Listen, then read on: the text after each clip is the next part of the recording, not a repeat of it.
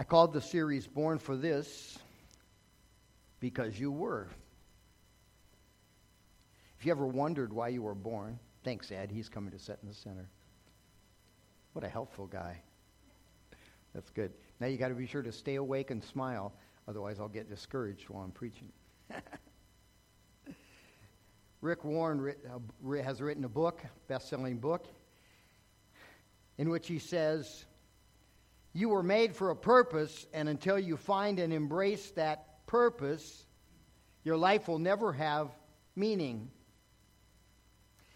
He lists a series of purposes for which he says all human beings, according to the Bible, were created. And he tells us that the first one is this You were planned for God's pleasure. God made you because you make him smile. Oh, by the way, sometimes you make him cry too, but you make him smile. And anything you do, anything you say, any place you go, any relationship you enter into, any activity you participate in that makes God smile, what do you think we call that? That's worship. Yeah, in a nutshell, that is worship because you were planned for God's pleasure. Some of you who, for instance, maybe uh, uh, sing or play in the praise band may have sung and led music this morning. Then you went down and you said to your wife or husband, So, how was it, honey? okay? And of course, they lied to you because we're all amateur musicians, so we don't know any better. But the thing is that. Uh, it really doesn't matter. We ought to be going, so how was it, God? We perform for an audience of one. For in that there's meaning and purpose. And our expression of worship is only as meaningful as it draws you into the experience. So the way I measure it, or try to measure it, isn't by asking God, because sometimes it takes a minute to listen for God's voice. Have you ever noticed that? He's not in a hurry, and I'm usually in a hurry to get the answer. But if I'll quickly look out here and see if you're singing, if you're singing from the heart, if you're singing and it looks like behind your eyeballs the wheels are turning and you're thinking about what you're singing, I know God is pleased. Warren went on to say this in his book you were planned for God's pleasure. God did not need to create you, but He chose to create you for His benefit, for His glory, for His purpose, for His delight. See if you can get your mind and heart around that. You were planned for God's pleasure. God did not need to create you, but He chose to create you for His benefit, for His glory, for His purpose, for His delight. So, for seven weeks, we're going to talk about worship. And today we're going to start with a definition. Uh, what kind of words need to be defined? Well, sometimes a word you're not familiar with or you don't regularly use, you might read it in the newspaper and go, I wonder what they meant by that word, and you quickly look it up in your Webster's. That's a good usage of definitions. But another one is this a word that you're certain you know exactly what it means, but you don't really know exactly what it means. My mom used to have this thing which would make you really happy that you didn't grow up in my house, where if one of my friends would, not knowing she was listening, use a word that it would have been better if my mom didn't hear, right? she would, say, no, the part was not, she wouldn't scold them. She would simply say to them, Son, do you know what that word means? And of course, those aren't the kind of words that we have definitions for. Do you know where that word comes from and why we use it that way? And their eyes would cross and they would be in, well, sit down and I'll tell you. And she would say things like, and this is absolutely true, I remember this lecture. She said, uh, in colonial times, when someone was arrested for a crime, They would be put in the stockards and put right in the public square so that they could be ridiculed by the entire community. And above their head was written their crime. And if the crime was too long to write on the board above their heads, they would abbreviate it. And so, for adultery, for unlawful carnal knowledge. Now you know.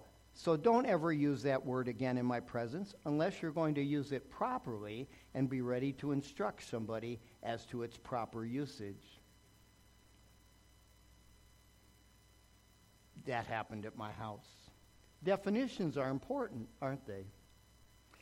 We're going to define worship. You use it all the time. You talk about it all the time. If somebody asked you where you were going this morning, you might have said, I'm going to worship. And if somebody would have said, Well, what does that mean? you probably would have crossed your eyes like the guy who had to define the curse word, right? Uh, I've read lots of definitions of worship, but I've never found one better than this one from Louis Giglio's little book. It's just a tiny little book on worship called The Air I Breathe. And he says this Worship is simply our response, both personal and corporate, to God for who He is and for what He has done, expressed in and by the things we say and the way we live. Worship is our response, both personal and corporate, to God for who He is and what He has done, expressed in and by the things we say and the way we live. Let's take a moment to think about that definition today. And as we do, let's compare it with the words of Romans 11 33 through 12 1 that I was so eager to read today. First of all, simply worship is our response to God. Our response to God.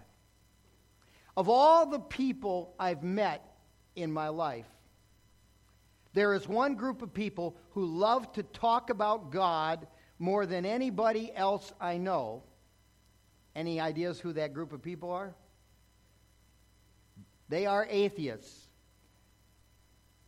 You think that sounds strange? Do they not? They will say to me, So, what do you do for a living?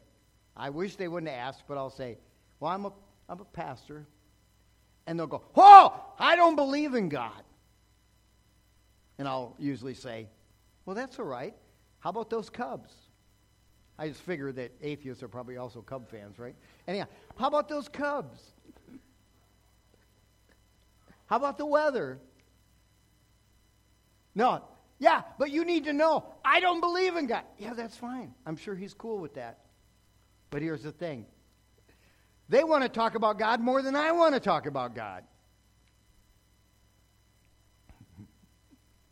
Because everybody, even atheists, who, by the way, they're not atheists because they don't believe in God. They're atheists because they are mad at God. He, they believe in him probably better than you do, but they're just kind of mad at how he's handled things, of what he's done and what he allowed to happen in their lives or whatever. So they think the best way to get back at God is not to believe in him. Well, that's pretty silly because let me tell you, God is whether you believe in him or not. Question is, me as a person who does believe in God, what do I believe about God? And what is my response to all of that? For instance, do you believe that God is sovereign? That He is omnipotent? Omniscient? Do you believe that? Oh, so you must never worry, huh? Wait a minute. Sometimes our behavior and our words contradict one another. We have God who is unchanging, and we have us who sometimes forget that. God is all powerful, all knowing, everywhere at the same time. But sometimes I behave as if I don't know that, as if I'm not aware of that, if, as if God had not shown me that, revealed that to me. and that's pretty foolish, isn't it? That's how important my response is to who God is. I'm here to tell you what I know from the Bible about who God is and what He's all about. But you have a role to play in this. What is your response? For instance, what have you got planned for later today? Okay? It, it doesn't matter. You're like doing some things that you view as secular. You're going to Walmart, you're working on your car, you're watching the. Oh, no, that's just atheist. Never mind. You're watching the White Sox play today. You're doing whatever.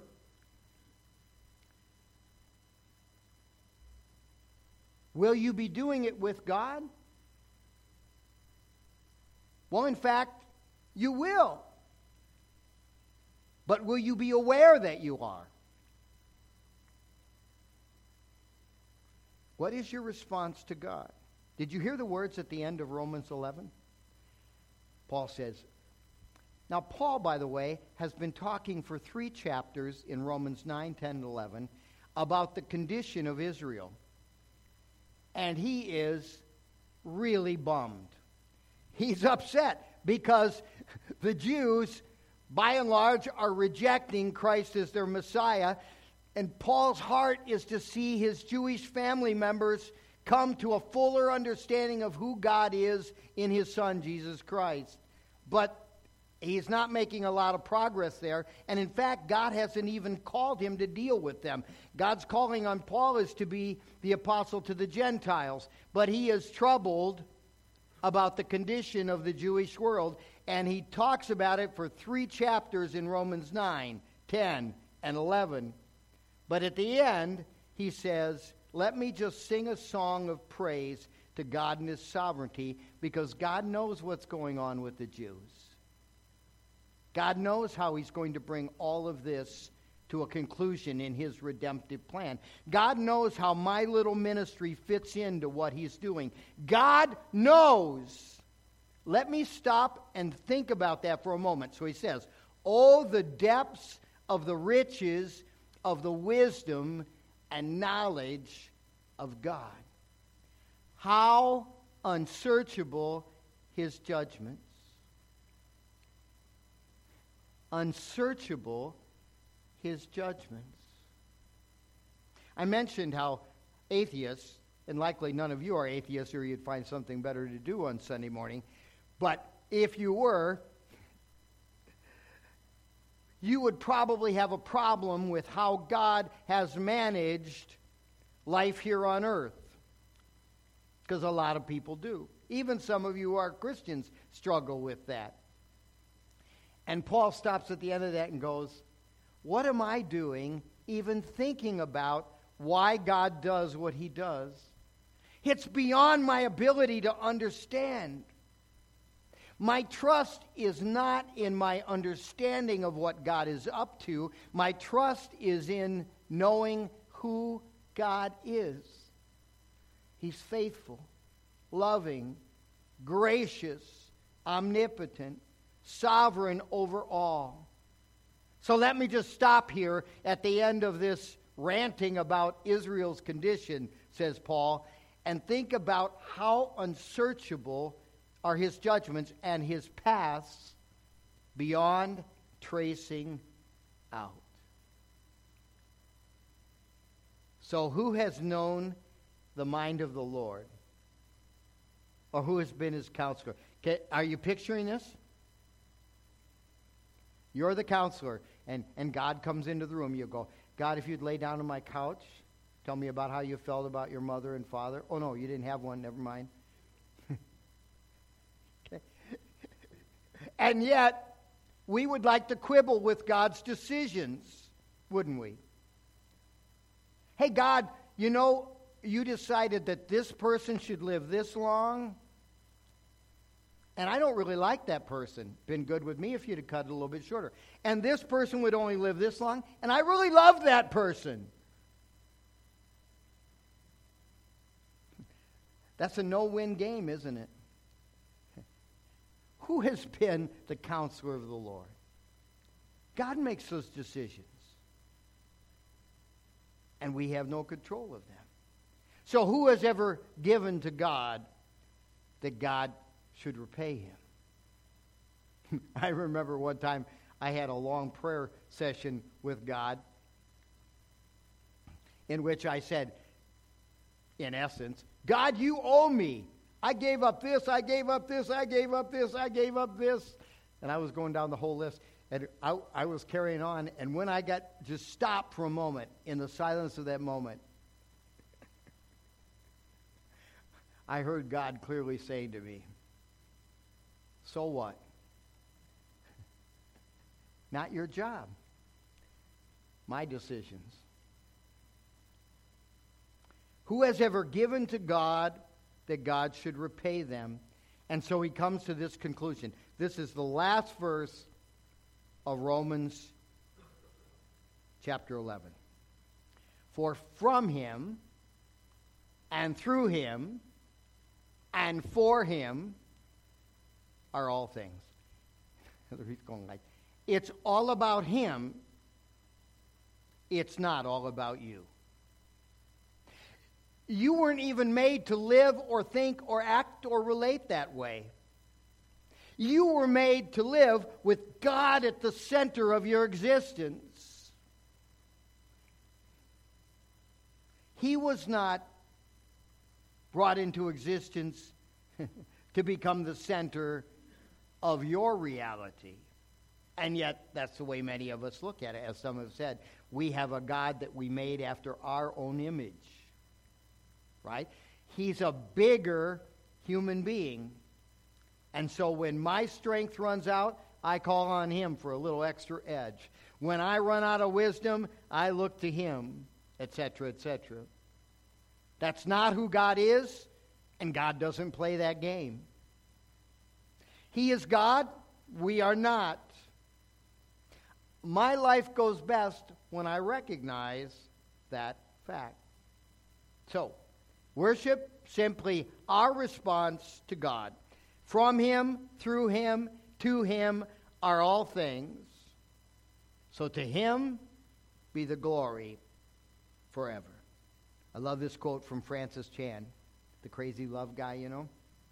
He says, Isn't it a comfort to worship a God we cannot exaggerate? you need to get God pumped up in your mind to the point where you can't exaggerate Him, and then He's bigger than that. He's stronger than that. He's smarter than that. And by the way, while you're pumping up your view of God, you need to be diminishing your view of you. So, Paul opens chapter 12 of Romans. And here's the word it's a preposition. It's an important preposition that you have read. Some of you have memorized this verse, but if I would have asked you, what's the verse before? None of you would have had a clue.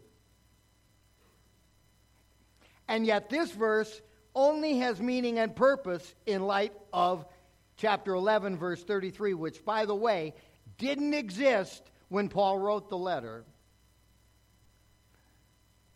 All there is between chapter 11, verse 36, and chapter 12 and verse 1 is a period. And as I think about it, in the original manuscripts, that might not have been there either. Amazing. So he says, therefore, and one of the simple little tools of hermeneutics, the science of interpreting scriptures, we say is you read the word therefore, you don't move on until you stop and find out what the therefore is there for. Now, I just spent 10 minutes talking about what the therefore is there for, so now you know and have no excuse. But don't ever read therefore, particularly in the letters of Paul, and not stop and go, what for? Back up and read it. So, therefore, because God is so great, because He's so awesome, because He's in charge, because He's God and I'm not, therefore, therefore, let's all say it together. Therefore, how should I live? Worship is our response, both personal and corporate, to God. Personal means between me and God, I am His creation. And in fellowship with others who also must answer to their Creator and God, we worship. Worship never happens by specializing in one or the other area. It's not just a personal matter, and it's not something you can just do on Sunday when you get together with other believers. It's personal, yes, but it's also corporate personal and corporate. It's between me and God, and it's between me and God and others with whom I share my faith. It is both. And if you specialize in one or the other, chances are you have neither. Therefore, I urge you, brothers. What makes you brothers is your shared faith in Christ your shared dependence upon God, your shared belief that He is God and you are not. Brothers. Seminary professor of mine, Dr. D.A. Carson, he used to go by Don, but after he started writing books, he went to D.A. Maybe I'll try that. D.G. Petty. No, it doesn't work. Worship is the proper response of all moral sentient beings to God. If you were made by God, God now waits for your response. Ascribing all honor and worth to your Creator God precisely because He is worthy and delightfully so. Responding to God because He is worthy and giving Him worthship when it originally happens, you think you're making a big sacrifice. You're thinking, like, wow, now I suppose I'm going to have to do this and that and go to this meeting and have this activity and spend more time doing this. All right, it's worth it. I'll do it. And we do it. And then we realize we open the doorway into a delightful way of life that will change us from the inside out. And it's the whole thing we've been dreaming and hoping for all of our lives. We didn't give up anything we only received. Our response, both personal and corporate, to God for who He is and what He has done. Those are in the proper order, but most of us practice them in the opposite order. When God does something that makes me happy, I want to tell anybody who will listen. When God manages an area of my life that cramps my style and makes me uncomfortable, I just want to grumble and complain. And you're the same way. But I need to stop and realize that God is not only God because of what He's done, He certainly is because of that, but because of who He is. He is faithful. He's faithful when I'm faithful, He's faithful when I'm not so faithful. He is utterly and absolutely good and gracious and loving and absolutely holy and perfect all the time. That's who He is. And so when He does something, I recognize it. I recognize it because it's simply an expression of who He is. In view says Paul in Romans 12:1, of God's mercies. I've always loved the Living Bible uh, paraphrase of this verse because of the way it paraphrases that part. So, dear brothers, I plead with you to give your bodies to God, Let them be a living sacrifice, holy, the kind he can accept. And this part explains the verse in view of God's mercy. When you think of what he's done for you, is this too much to ask? I mean, we act like it is, don't we?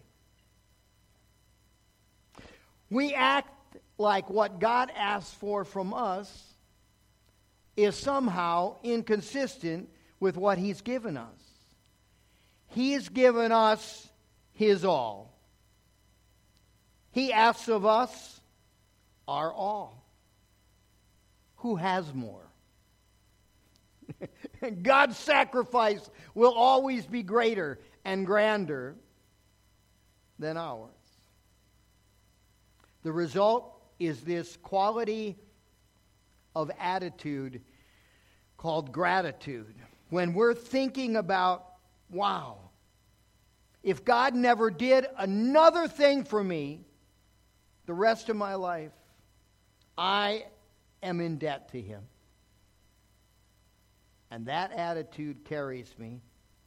Psychologist and uh, author Melody Beattie put it this way I like it. Gratitude unlocks the fullness of life. It turns what we have into enough and more. It turns denial into acceptance, chaos into order, confusion to clarity.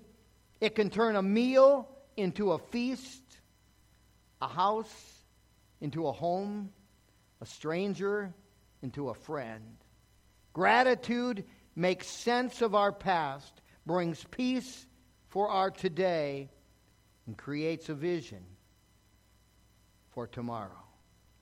Worship, our response, both personal and corporate, to God for who He is and what He has done, expressed in and by the things Offer your bodies, then, says Paul, as living sacrifices, holy and pleasing to God.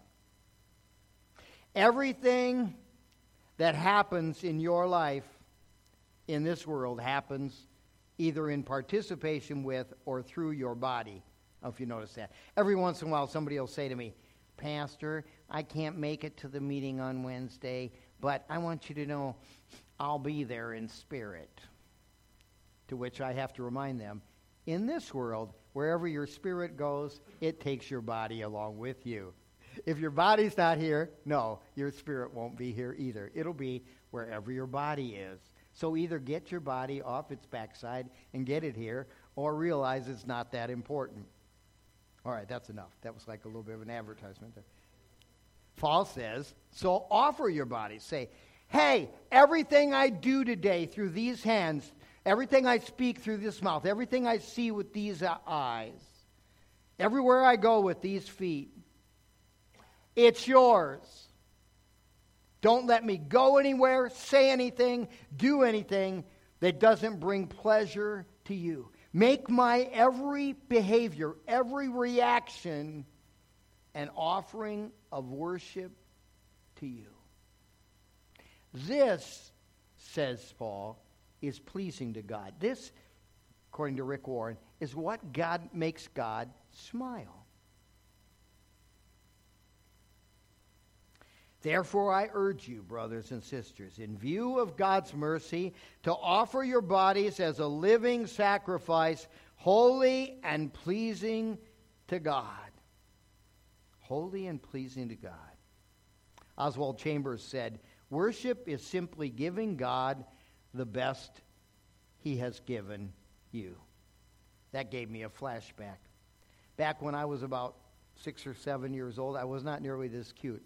But when I was about that age, my aunt, and she deserves some sort of special award in heaven, used to occasionally try to take me to the Baptist church for church, thinking maybe I'd get evangelized or exercised or something happened that would help me get on point.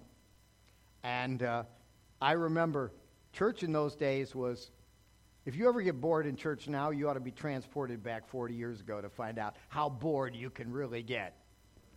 In fact, part of worship in that day was the understanding that if anything makes you smile, laugh, wake up, then it must not be good. It's got to be a sin. But I do remember there was one time in, in every worship service that I would light up because finally you could move and do something. And it was the offering time, right? And they passed, passed the offering plate. The, I had a problem, though. I had a profound problem. I existed in the day, well, I was born shortly after the Earth's crust was hardened. So you can imagine. I was born in the day long before the allowance I remember some rich kids talking about that and going like, allowance, what's that? Right? I, I, I'm pretty sure I never even owned even a coin until I was old enough to be able to start working. Okay, that's, I know you're, you're feeling really sorry for me, aren't you? Okay, so uh, that's how old I am. But anyhow, um, however, when it was offering time, my aunt understood my dilemma and she'd reach in her coin purse and pull out a quarter, put it in my little hand, and when that offering plate passed by, I'd put it in so proudly. And I remember thinking, I hope this church realizes that they can go on another week because of me. I could have kept the quarter. Now, my aunt would have probably beat me out in the car, but I could have kept it. Wouldn't know what to do it because I, since you don't have any money, you don't know how to spend any money either. Uh, uh, but I put it probably in the thing. You, know what? A little bit ago, we took an offering in this service, didn't we?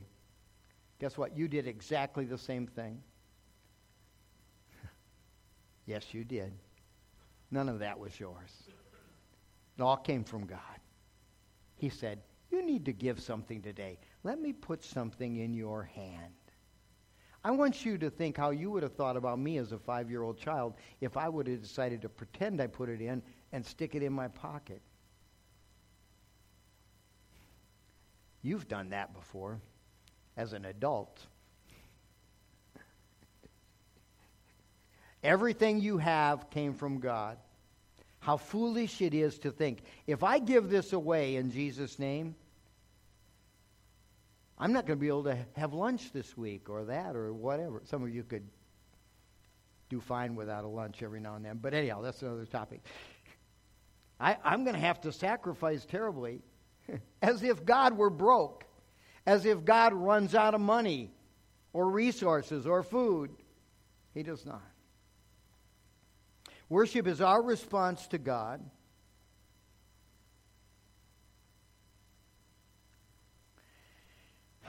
In what we say and the way we live. It's not just the songs we sing, a song can be an awesome expression of worship, but it can also be just a song. Everything you do, everything you say, is to be a gift to God. This is your spiritual act of worship, says Paul in closing the verse.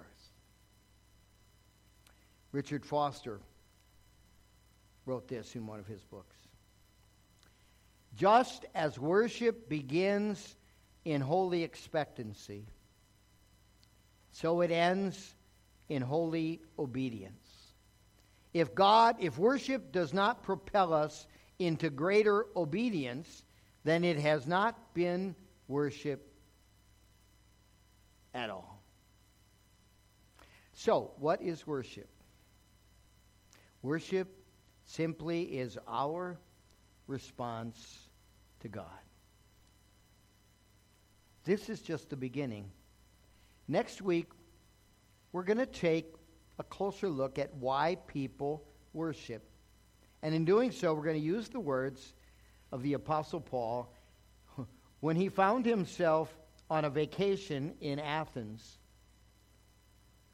and he decided to explore the town and found a strange statue and then entered into an interesting discussion with a group of Epicurean and Stoic philosophers. Acts 17, if you'd like to read it ahead of time, verses 16 to 34.